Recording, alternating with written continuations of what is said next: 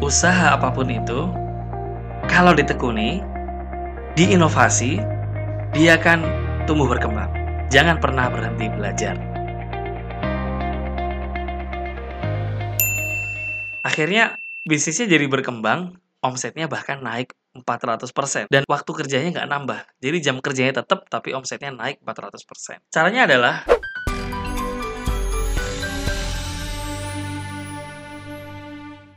pada kesempatan kali ini saya mau saya mau sharing ya. Suatu ketika di awal Ramadan 2020 saya datang ke seorang pedagang yang jualan buka puasa, takjil. Dia jualan lontong, dia jualan gorengan, kue pisang, es kelapa muda, gorengannya juga nggak cuma satu macam. Ada bakwan, ada tahu. Nah intinya, untuk mengerjakan ini semua dia butuh waktu dari mulai siang jam 1 siang sampai menjelang maghrib. Suatu hari saya datang ke situ, saya beli, Bu, lontongnya ada, Bu? Ada, saya beli 10. Pas saya bawa ke rumah, ternyata lontongnya beda dari yang lain. Enak, gurih, asli. Anak saya pada suka gitu. Besoknya saya pengen beli lebih banyak dong kan gitu, biar anak-anak juga lebih semangat puasanya, saya juga seneng. Saya beli 20. Tapi harapan saya pupus. Kenapa? Karena pas saya sampai ke sana ternyata lebih siang saya belinya, lebih pagi saya belinya, tapi justru udah habis. Loh kok habis? Ya udah deh. Pertama saya berpikir ah ini bukan rezeki saya. Insya Allah besok saya datang lagi saya mau beli sekalian 30 besoknya saya datang dengan jumlah 30 beli. Bu beli 30 bu. Ternyata yang tersedia nggak seperti angka yang saya inginkan di bawah itu. Akhirnya saya nasihatin beliau gitu kan karena beliau adalah langganan saya beliau ini supplier saya di perusahaan uh, di bisnis saya. Saya ngobrol santai bu uh, ini kan yang paling laku lontong ya, lontong isi sayur ya. Gorengannya kan masih banyak nih, dari kemarin juga nggak habis, sekarang juga nggak habis lagi, udah mau maghrib padahal kan. Uh, saya punya ide gini bu, coba besok ibu fokus pada yang paling laku aja. Ibu jadi besok jualannya dipangkas saja. Yang tadi goreng, tahu goreng, ada bawang dikurangi. Cuman lontong isi sayur sama es kelapa muda. Kalau begitu nanti ibu bisa ngelayani pen, uh, peminat yang pada suka lontong gitu. Jadi nggak kehabisan-kehabisan terus gitu. Oh iya ya mas, coba saya coba. Nah, beberapa hari kemudian saya beli. Saya belinya 25 piece gitu, 25 lontong. Saya tanya, "Bu, hari ini produksinya berapa?"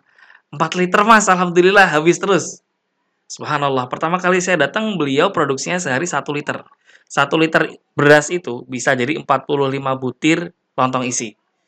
Alhamdulillah setelah beliau fokus, jualannya lontong aja, gorengan yang lain yang kurang-kurang laku dihapus saja, ngerepot-ngerepotin ya kan, fokus saja pada satu lontong, alhamdulillah beliau jualnya sekarang 4 liter. Alias yang tadinya 45 piece per hari, sekarang naik menjadi 180. Per liter itu untungnya sekitar 30 ribu. Jadi ibu itu kerja dengan waktu yang sama dari jam 1 siang sampai menjelang maghrib, tapi omsetnya naik 4 kali lipat. Kenapa? Karena yang diinginkan masyarakat tempat lontong lain juga banyak, tapi yang paling enak di situ. Akhirnya semua orang berpikir kalau mau beli lontong enak buat bukaan puasa, ya di situ. Nah, betapa ternyata kekuatan fokus ini ya, uh, ikhwan akhwat sekalian, luar biasa. Nah, inspirasi ini bisa kita lakukan di bisnis yang lain. Misalnya sebagai akhwat atau umahat yang biasa bisa jahit pakaian. Terima jahitan apa aja, jahitan baju seragam bisa, jahitan uh, gamis akhwat bisa, jilbab bisa, cadar bisa. Kalau semuanya antum terima, akhirnya antum akan capek melayani berbagai macam permintaan. Terus apa dong? Coba antum jahit satu item saja. Bahkan ini mungkin lebih gampang. Contohnya apa? Masker.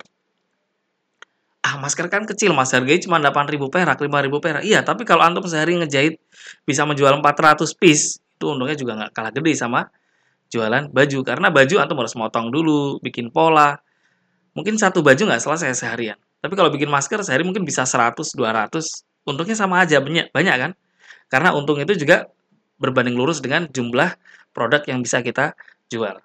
Kenapa masker aja? Satu, misalnya masker bikinnya gampang. Yang kedua, masker belum banyak yang menginovasi.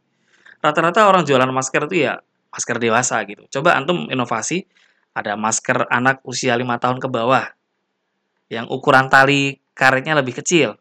Sehingga anak-anak kalau diajak pergi sama orang tuanya naik motor, ada maskernya yang pas buat anak-anak. Terus ada masker khusus akhwat yang motifnya bunga. Ada masker untuk bapak-bapak yang naik motor. Ada masker untuk pelajar yang motifnya mengikuti tren masing-masing market.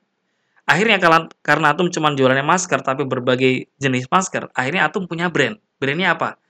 Pusat Grosir Masker. Banyak nggak yang beli? Banyak, karena orang yang mau jualan pinggir jalan masker itu bisa beli ke Antum. Karena apa? Mereka mengenal Antum sebagai pengusaha atau penjahit spesialis masker. Akhirnya apa? Bisnis Antum nggak repot. Nggak satu orang beli celana satu, satu orang beli jilbab sama jubahnya sama gamisnya riuh terlalu banyak jenis. Udahlah, produksi saja satu macam, jubah-jubah saja, atau baju anak saja, atau seperti tadi, masker saja. Ya, jualan apa saja kalau fokus sesuai dengan sesuai dengan passion, sesuai dengan market, maka insya Allah itu dengan waktu yang sama hasilnya bisa berkali-kali lipat.